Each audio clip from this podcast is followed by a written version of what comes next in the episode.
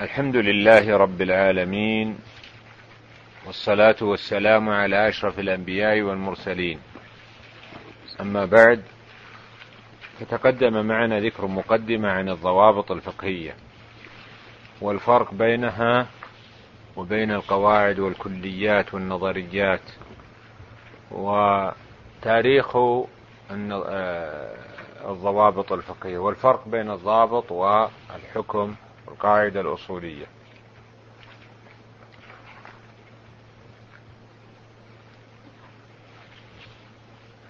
وفي هذا اليوم نبتدئ بذكر الضوابط الفقهية المتعلقة بأبواب الفقه. أولا، كتاب الطهارة وباب المياه. العادة أن الفقهاء يبتدئون بهما لأنهما مفتاح الصلاة، وهذا الباب فيه العديد من الضوابط. الضابط الأول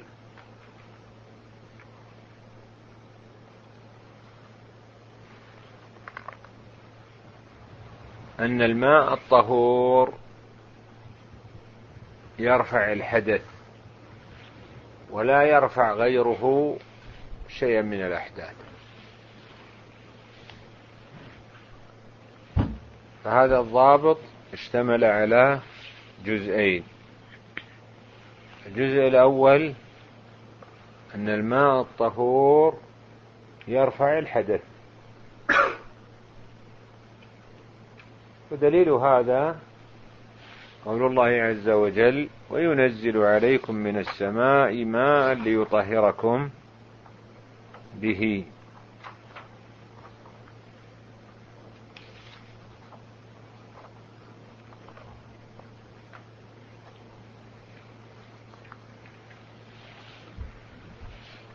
والقاعدة الثانية أن الأحداث لا ترتفع إلا بالماء الطاهر، بالماء الطهور.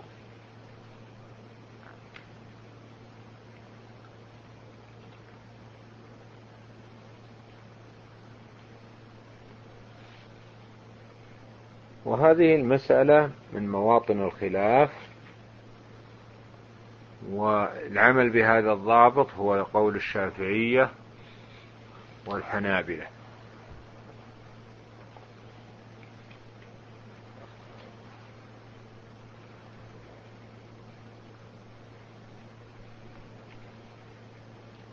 فلا ترتفع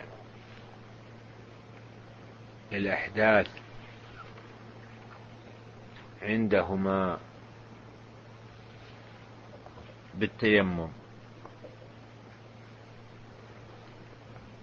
ولعل الأصوب أن التيمم يرفع الحدث رفعا مؤقتا.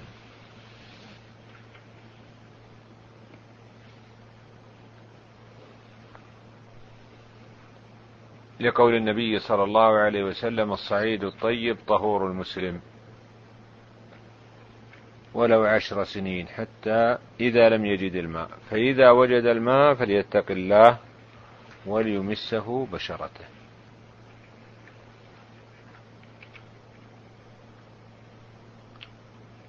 ولعل هذا القول الثاني أقوى لورود الخبر. القاعدة الثانية أن النجاسات لا تزول إلا بالماء الطهور.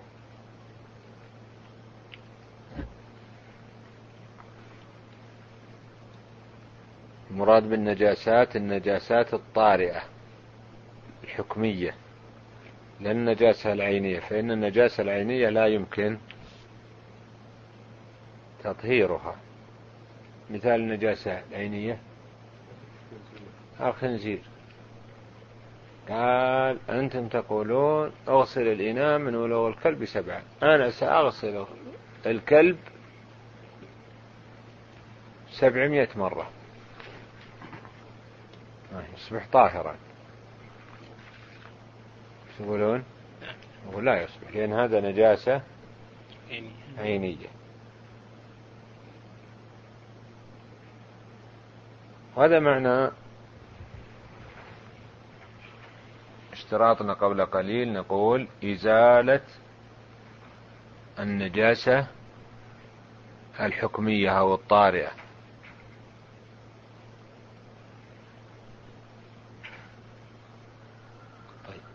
يبقى عندنا السؤال المتعلق بالقاعدة: هل غير النجس هل النجس يمكن إزالته بغير الماء أو لا؟ من أمثلة ذلك مثلا لو أزال النجاسة بالخل، أو أزال النجاسة بمسح الدم من السيف بدون ماء، أو أزال النجاسة بشيء طاهر، فهل تزول النجاسة أو لا؟ ظاهر كلام الفقهاء أنه لا تزول النجاسة بذلك. والقول الثاني أن النجاسة تزول بهذا. من قال بأنه لا تزول النجاسة إلا بالماء استدل بحديث أسماء حينما قال حتيه وقرصيه بالماء، في حديث الذي بال في المسجد أمره بذنوب ماء فألقي على بوله.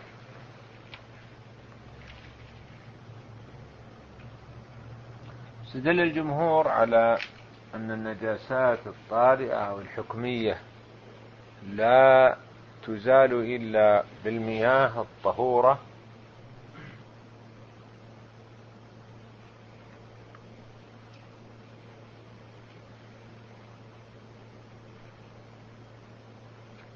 لأن غير الماء لم يرد في الشرع أنه مطهر.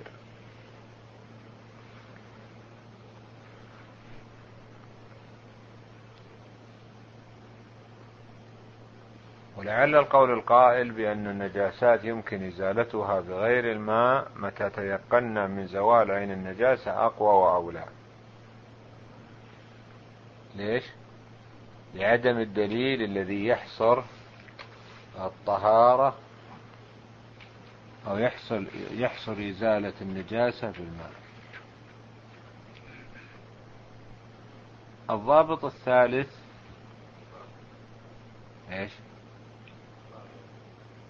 عندنا الأول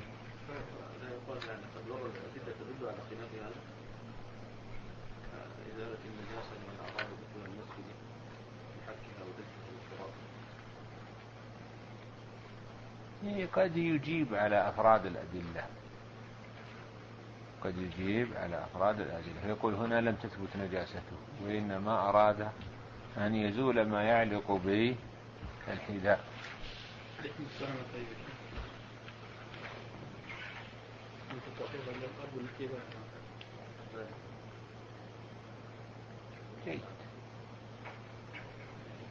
كم رقم القاعدة الآتية؟ 3 ولا 4؟ الأولى وشو؟ والقاعدة الثانية؟ القاعدة الرابعة اللي معناه أيوة ثالثة.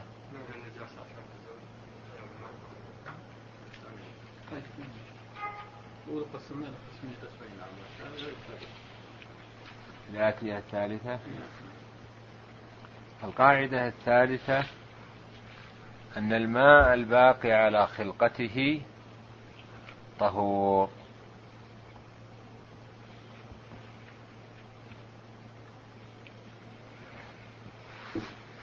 ومن مسائل ذلك طهارة مياه الأنهار والآبار والأمطار،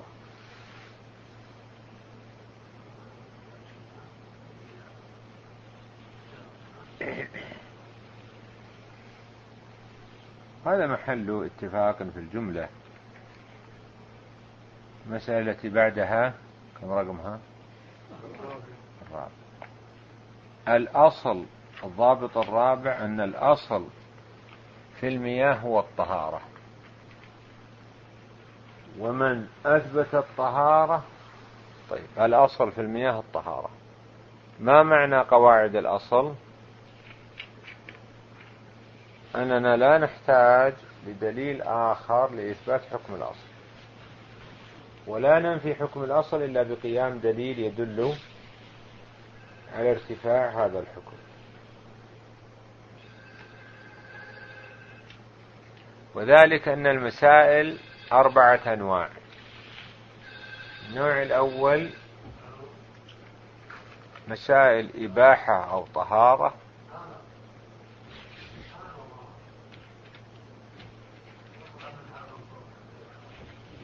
فحينئذ نحكم بطهارة ذلك الماء وإباحته.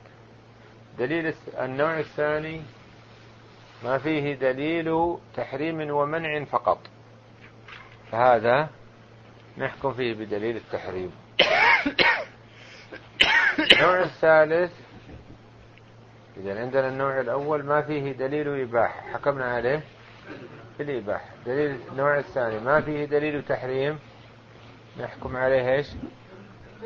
بالتحريم. النوع الثالث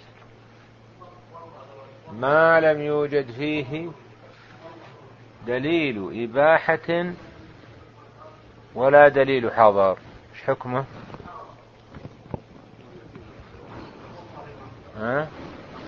هذا يعمل فيه بقواعد الأصل. النوع الرابع ما اجتمع فيه دليل إباحة ودليل تحريم، فإنه يقدم دليل التحريم.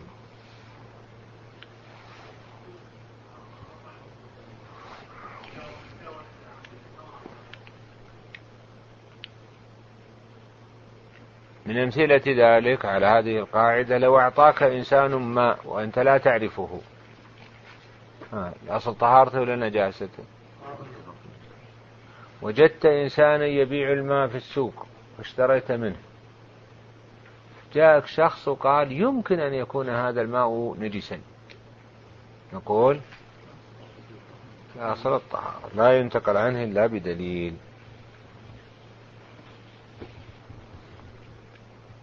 القاعدة كم رقمها؟ الضابط الخامس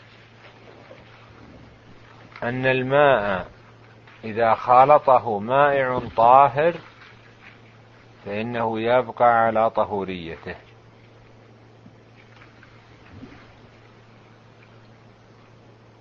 إذا لم تتغير صفاته،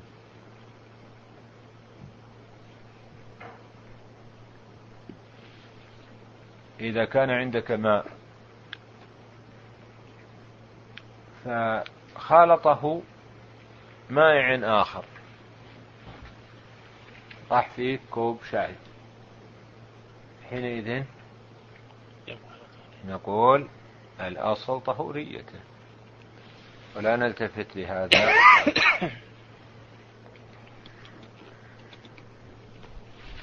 من أمثلته من يمثل له الآب، البرك التي يكون فيها الخضار هذا الذي بسبب ملوحة الماء، يجوز الوضوء به ولا ما يجوز؟ الأصل طهورية، باقي على الأصل. الضابط الرابع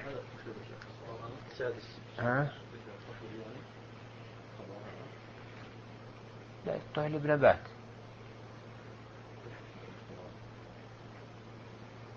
المياه في الآبار أو في البرك مع طول المدة يخضر الجانب بسبب جوانب البرك بسبب ملوحة الماء.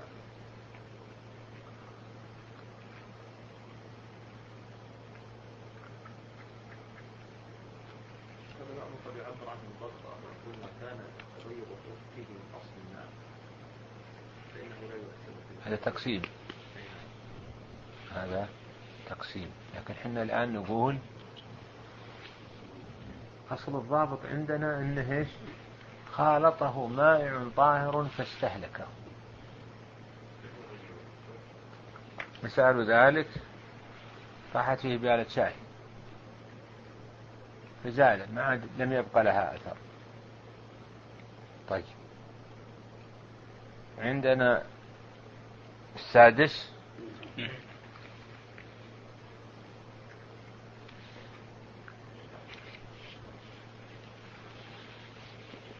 وقوع الماء المستعمل اليسير في الماء الطهور لا يؤثر على طهوريته.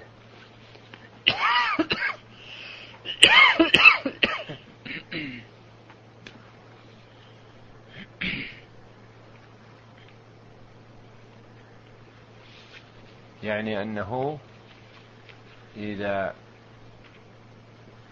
قبل هذا في قاعدة أو فيه مسألة وهي الماء المستعمل هل يجوز الوضوء به؟ مثال ذلك إذا توضأت كان يسقط من قطرات عند الوضوء فجمعت هذه القطرات، هل يجوز لك أن تتوضأ بها؟ كثرت هذه القطرات أو لا؟ عند أحمد والشافعي لا يجوز، يقولون هذا ماء مستعمل.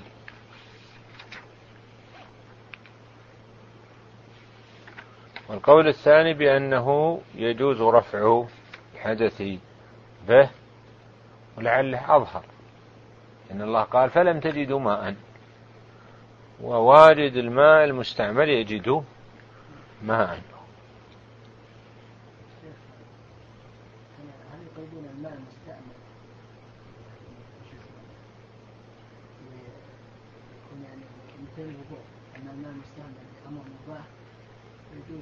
هذا يعني عندهم مستقر.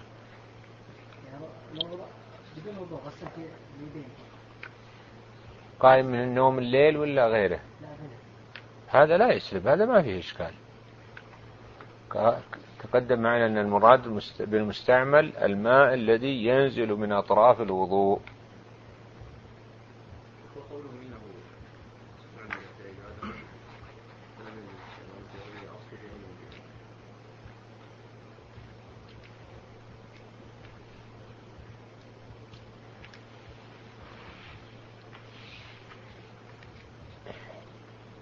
يبقى عندنا مسألة إذا كان عندك ماء يسير وخالطه ماء مستعمل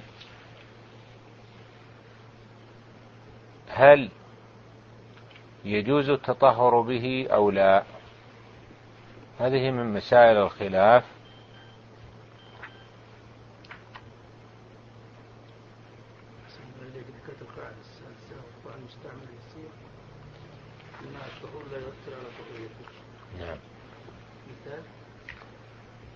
عندما توضأت سقط بعض قطرات الوضوء في الإناء الذي تتوضأ منه، حينئذ لا يؤثر هذا على الماء ولا يسلبه الطهورية، وذلك لأن ارتداد بعض الماء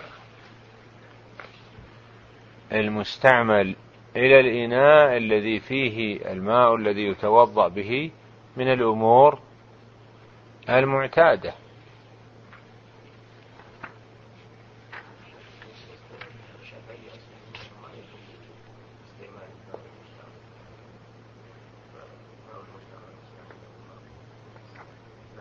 تقدم معنا الكلام في الماء المستعمل، لكن عندنا الآن مسألة أخرى وهي ماء طهور وقع فيه ماء مستعمل يسير فهل يؤثر عليه أو لا يؤثر عليه؟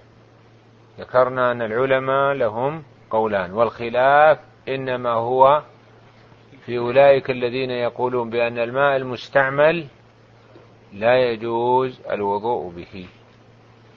أما من قال الماء المستعمل يجوز الوضوء به فلا إشكال عنده. يعني أن هذا مؤثر السيرة أثر على كثيرا المستعمل. تقدم معنا أن الماء الطهور إذا وقع فيه ماء مستعمل يسير فإن الصواب أنه لا يؤثر على طهوريته، وأن الخلاف إنما هو بين أولئك، أو يجري على مذهب من رأى أن الماء المستعمل لا يصح الوضوء به، وفي مذهب أحمد أن في مذهب أحمد روايتان: الماء الطهور إذا وقع فيه مستعمل يسير هل يؤثر على طهوريته أو لا؟ والصواب أنه لا يؤثر على طهوريته، لأنه في الغالب أن يرتد بعض ماء الوضوء إلى الماء المتوضأ منه، ومع ذلك لم يؤثر عن النبي صلى الله عليه وسلم أنه توقف في مثل هذا النوع من المياه.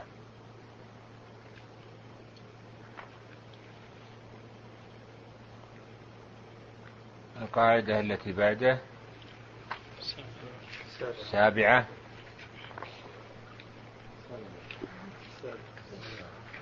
أن تغير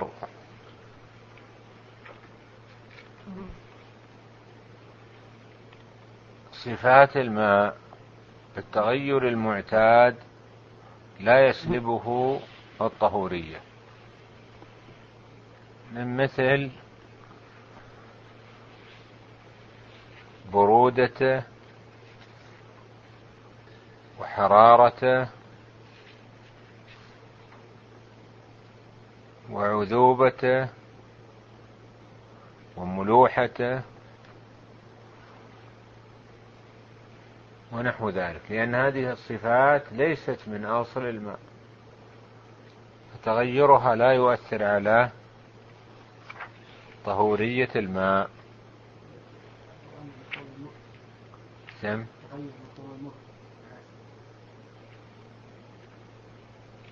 وش دخل في البرودة والحرارة؟ نتكلم عن التغيرات المعتادة. يقول يتغير صفاته طول المكت، هذه مسألة مغايرة. طيب، ننتقل إلى ضابط آخر،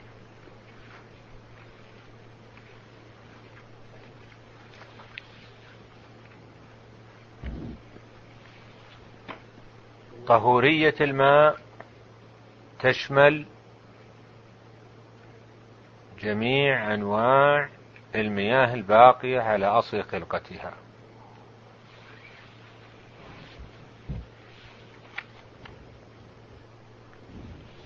ولا يستثنى منه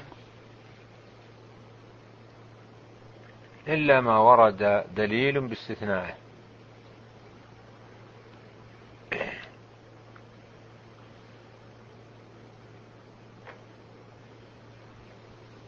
في قاعدة أخرى وضابط آخر، أن الأصل في المياه الطهورة جواز استعمالها بلا كراهة،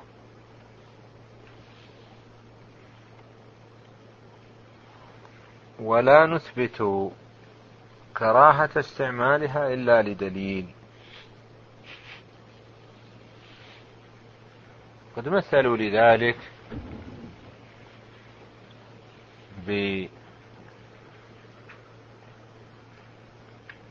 بمياه الآبار التي في المقابر،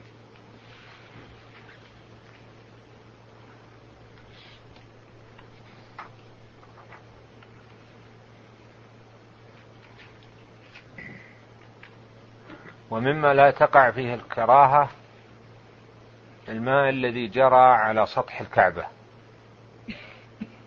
أن يجوز الوضوء به تطهر بلا إشكال. مثله أيضا بالنسبة لماء زمزم، لأن النبي صلى الله عليه وسلم توضأ منه.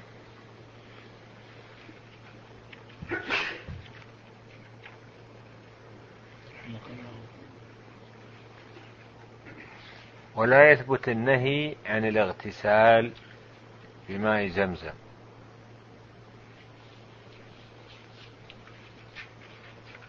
مش بعد الضابط كم؟ الضابط العاشر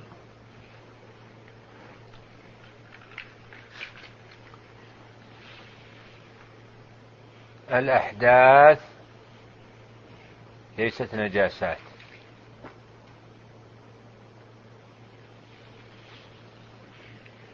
الحدث سواء كان حدثا أصغر أو أكبر ومعنى يقوم بالبدن يمنع من الصلاة معه.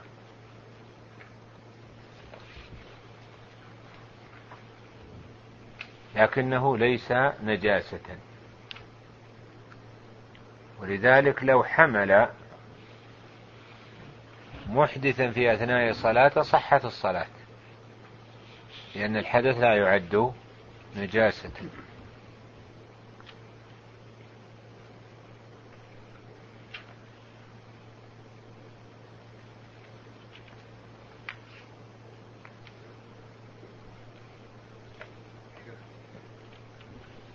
ننتقل بعد هذا إلى ضابط آخر: طروء النجاسة على المحل الطاهر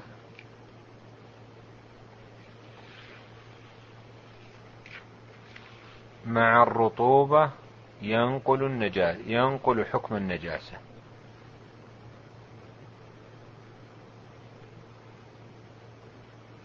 طروء النجاسة على محل طاهر مع الرطوبة ينقل النجاسة.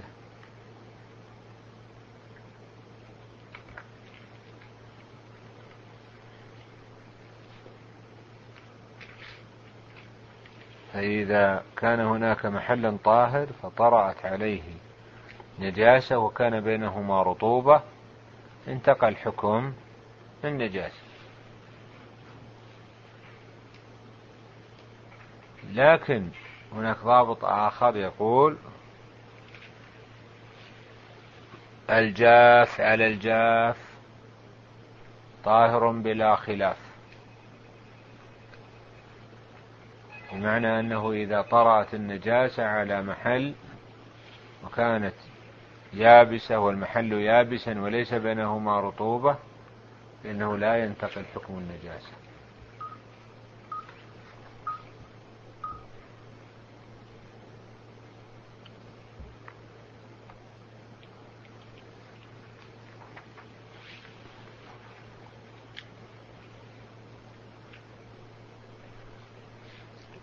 عندنا الضابط الأخير هذا اليوم متعلق بالماء المغصوب.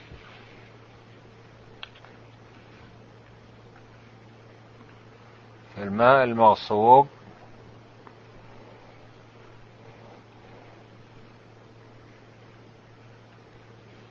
لا يصح الوضوء به عند فقهاء الحنابلة،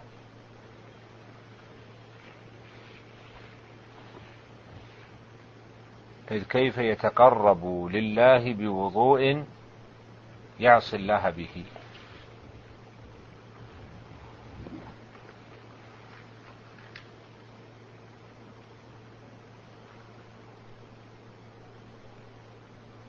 إذ كيف يتقرب لله بوضوء يعصي الله به.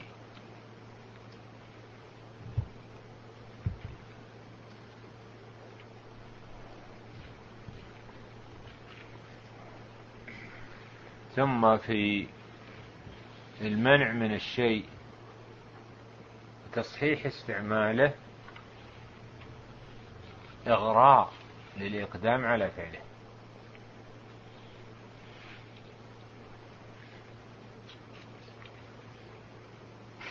هذا ننتهي مما يتعلق بالضوابط الفقهية في باب الماء الطهور. نسأل الله جل وعلا أن يوفقنا وإياكم لخيري الدنيا والآخرة، وأن يجعلنا وإياكم الهداة المهتدين. هذا والله أعلم، صلى الله على نبينا محمد وعلى آله وصحبه أجمعين.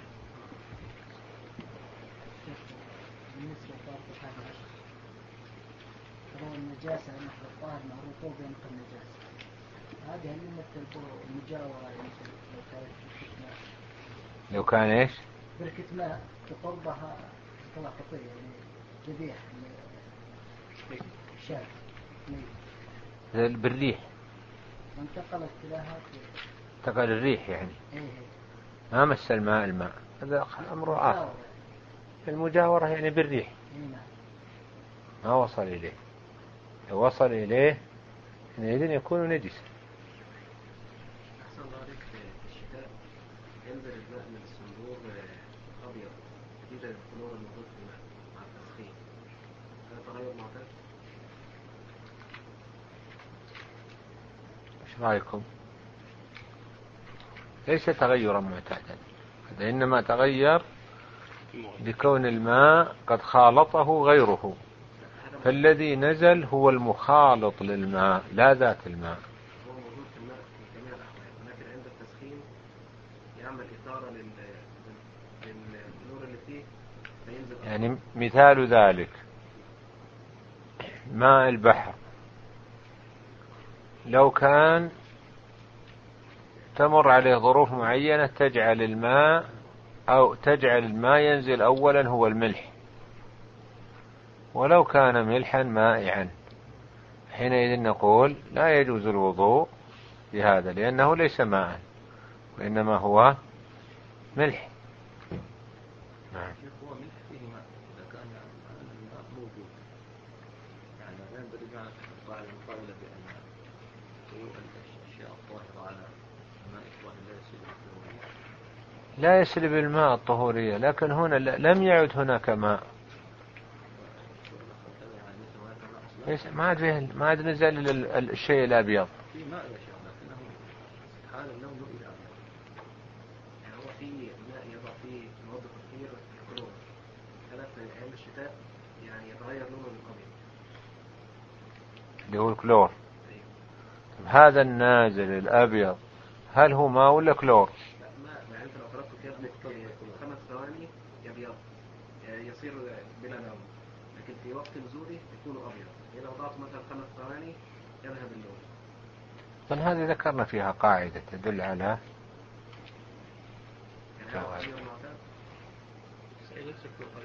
سم السحين، هذا ليس كلور يا شيخ، داخل الماء قطعات الماء قطعات الهواء في الماء، ثم يضعها في ذلك تخرج قطعات الهواء فيعود الماء كما كان. ايش هي المسابح تقريبا 30%؟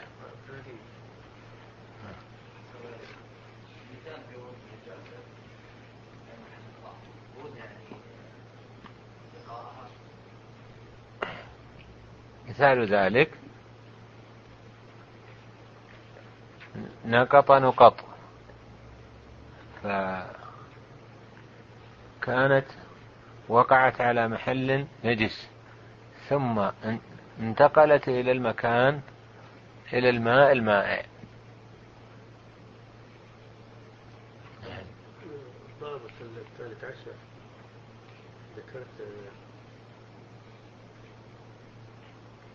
المنع من الشيء ما في بعد ذكرت الضابط، قلت الماء المقصود لا يصح الوضوء به عند الحنابلة، كيف يتفرغ الله بالوضوء يحصل الله به. ثم ذكرت المنع من الشيء تصحيح مع تصحيحه، المنع من الشيء مع تصحيحه إغراء به. ما قلت أنا هذا القصد يعني قاعدة أصولية. نعم، خلنا نفهمه وبعدين نعود إليه.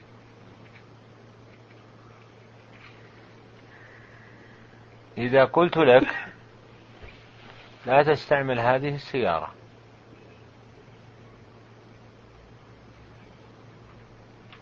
ثم بعد ذلك صححت استعمالك للسيارة لو نقلت بها حاجياتك فحينئذ منعته ثم جعلت فعله وسيلة إلى تحقيق مقصوده. هذا ينافي القول بأنه ممنوع منه. هكذا أيضا لو قلت الصلاة حرام لكنك إذا صليت سقط القضاء عنك، حينئذ هذا فيه إغراء للنفوس بأن يؤدوا الصلاة على هذه الطريقة المحرمة، لأنها تؤدي إلى نتيجة إسقاط القضاء.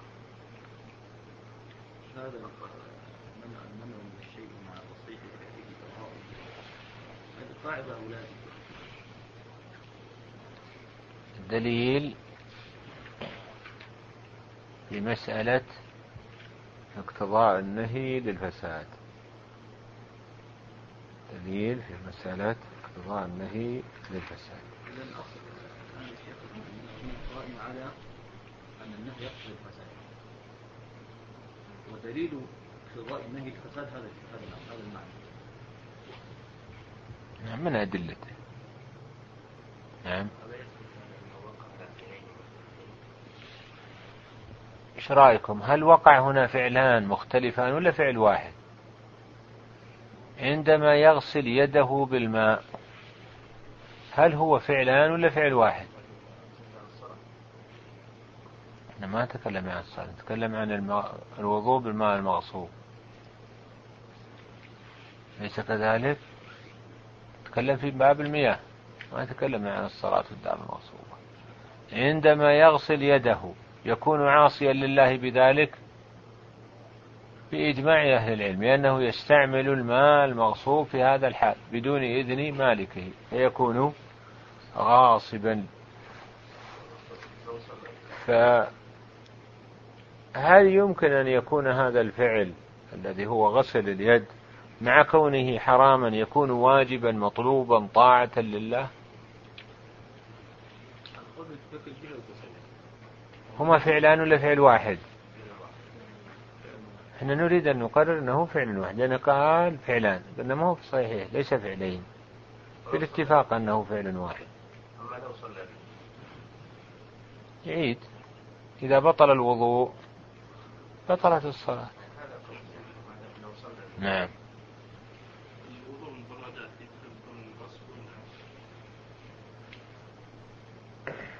اتوقع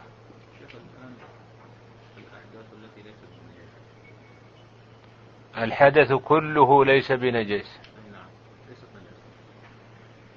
بمعنى أنه صلى وهو حامل المحدث يترتب عليه، أنه لو صلى وهو حامل محدثا لم نقل صلى وعليه نجاسة.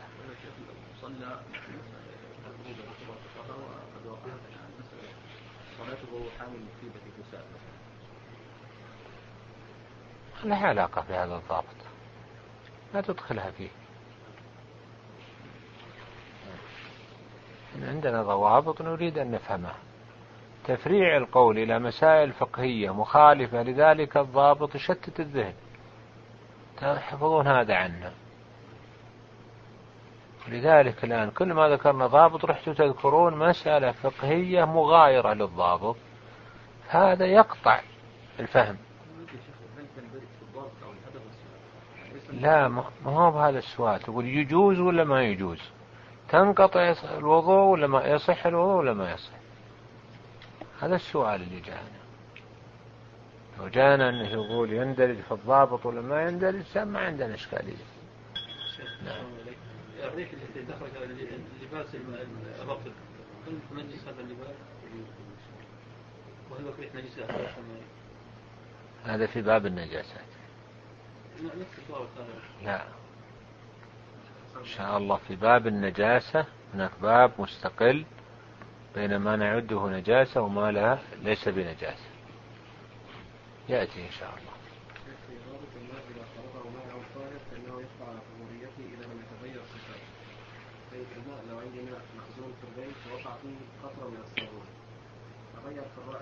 صابون مائع. طيب غير صفاته ولا ما غير؟ إن كان غير صفاته لم يدخل في الضابط، وإذا لم يغير صفات إذا غير صفاته لم يدخل في الضابط، وإذا لم يغير الصفات دخل في الضابط. إذا غير صفاته خلاص احنا عاد علينا بس نشوف هو يدخل في الضابط ولا ما يدخل. الحكم ما علينا منه. من تستالف يشوش علينا.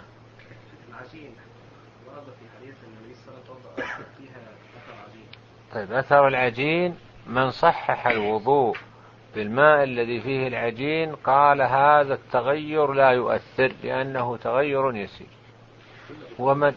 ومن قال بأنه مؤثر قال هذا تغير وبالتالي يؤثر على طهورية الماء.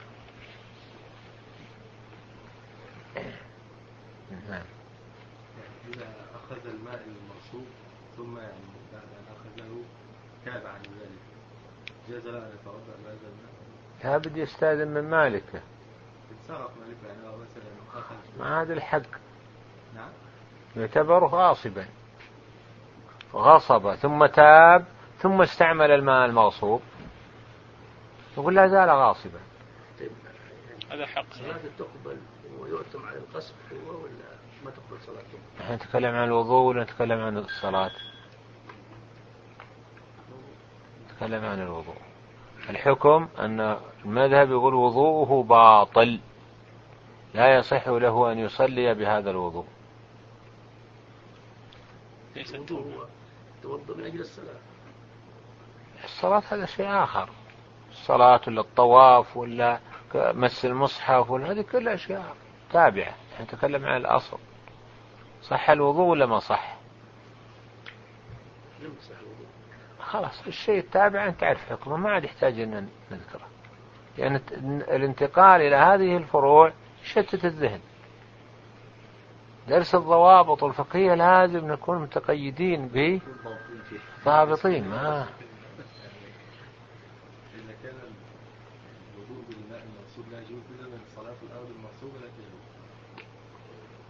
لا علاقة لدرسنا بهذه المسألة. نعم. بالنسبة الماء المتغير هذا تبع أي قاعدة؟ تبع أي ضابط؟ هذا ذكرناه. هل هو داخل في تغير المعتاد؟ تغير المعتاد، هل هذا تغير معتاد؟ ليس تغيرهم، فلا يدخل في هذا الضابط الأول ضابط ثاني. وش حكمه هذا ما لنا علاقة به. إحنا الآن نبحث في ما يدخل في الضابط وما لا يدخل. نريد أن نقعد قواعد في هذه الأبواب يعرف الإنسان أحكام الباب من خلالها. أما إذا نقلتمونا إلى الفروع الفقهية معناه ألغينا درس الضوابط.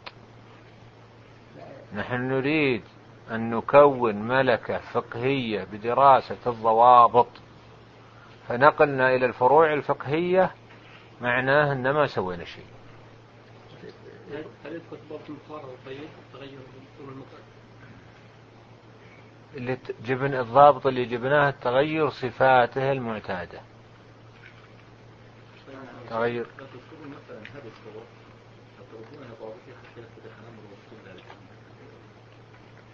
يعني مثلا هذا لا يندرج في هذا الضابط، ولكنه يندرج في الضابط الاجتماعي. قد تأتي فروع ما تندرج في هذا الضابط ولا ذاك. الأصل في هذه الفروع جواز استعمالها بلا كراهة. هل الاستعمال يندرج تحته إزالة النجاسات أو الاستنجاء؟ كل شيء. جواز الاستعمال استعماله في كل شيء.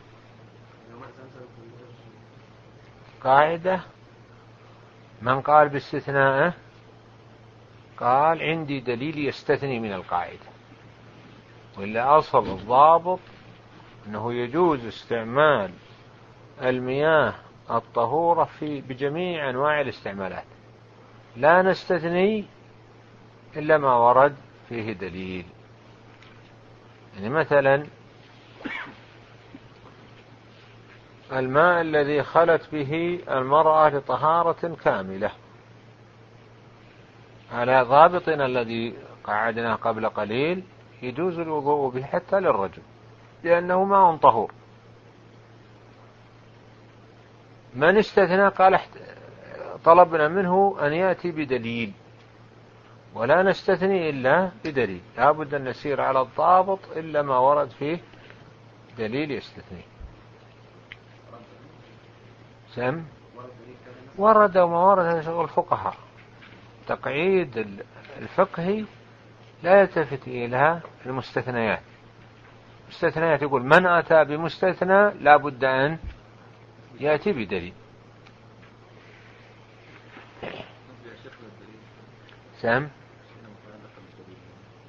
تقدم معنا في درس دليل الطالب، ما نحتاج إلى إعادة إذا جينا في درس دليل الطالب. نعم. تسخين الشمس وش رأيكم؟ سخن بالشمس مشمس، يقول إيش؟ يدخل في هذا الضابط، وبالتالي يبقى على الأصل من جواز استعماله بلا كراهة.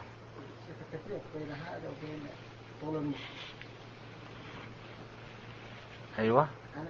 والمعتاد المارس من المعتاد، لأنهم يقرأ الفقهاء نصوص من المعتاد غير المعتاد، ولأنه يعللون في الجواز، وبالتالي تقول أنه يدخل في القاعدة بناء على أنه تغير معتاد، المتغير بطول مكتل. طيب.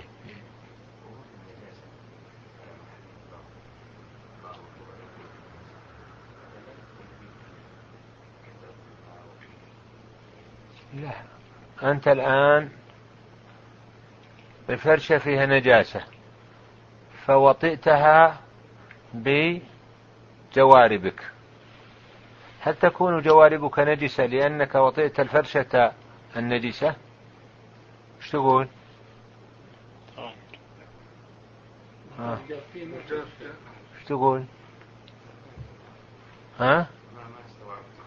أنت أتيت بجواربك ووطأت الفرشة النجسة، جواربك تنتقل إليها النجاسة؟ غلط.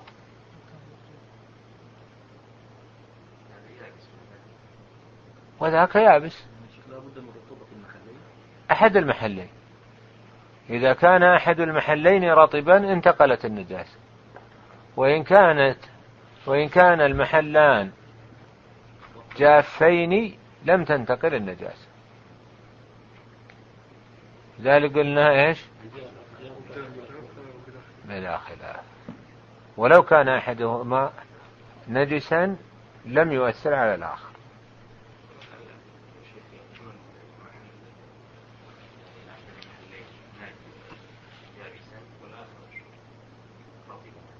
أيوة، أحد المحلين كان يابسا والآخر كان رطبا.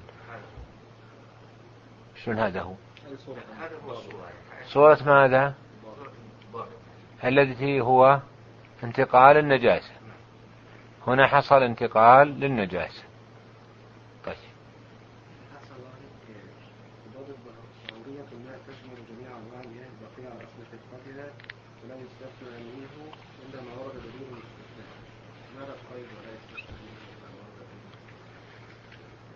لأن هناك مياه استثناها الفقهاء بدون دليل، احتجنا إلى التقييد بهذا القيد.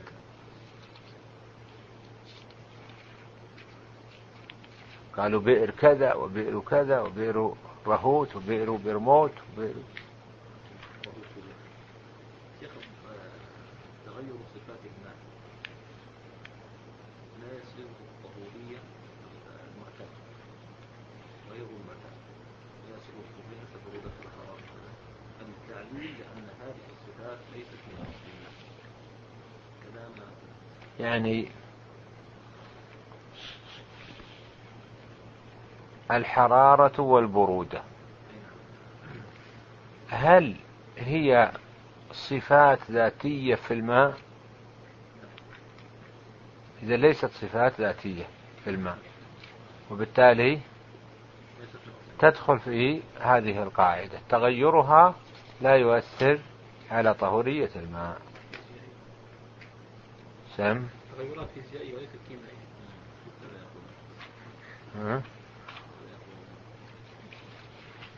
التغيرات الفيزيائية لا تؤثر في أصل في المادة، غير بعكس التغيرات الكيميائية فهي تؤثر في أصل المادة. طيب والمتغير بطول مكتة؟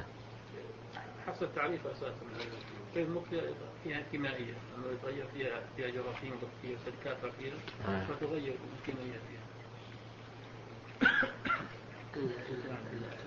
البئر الذي فيه طحالب الخضراء هي بكتيريا،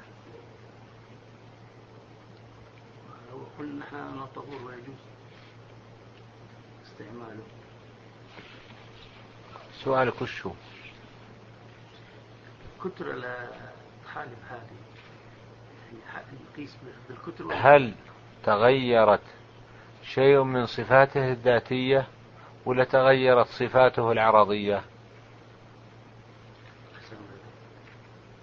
أنت قلت تغير الماء، هل تغيرت صفاته الذاتية ولا تغيرت صفاته العرضية؟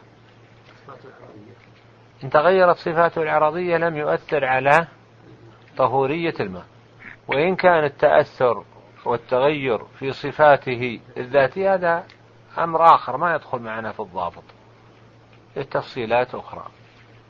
نقف على هذا.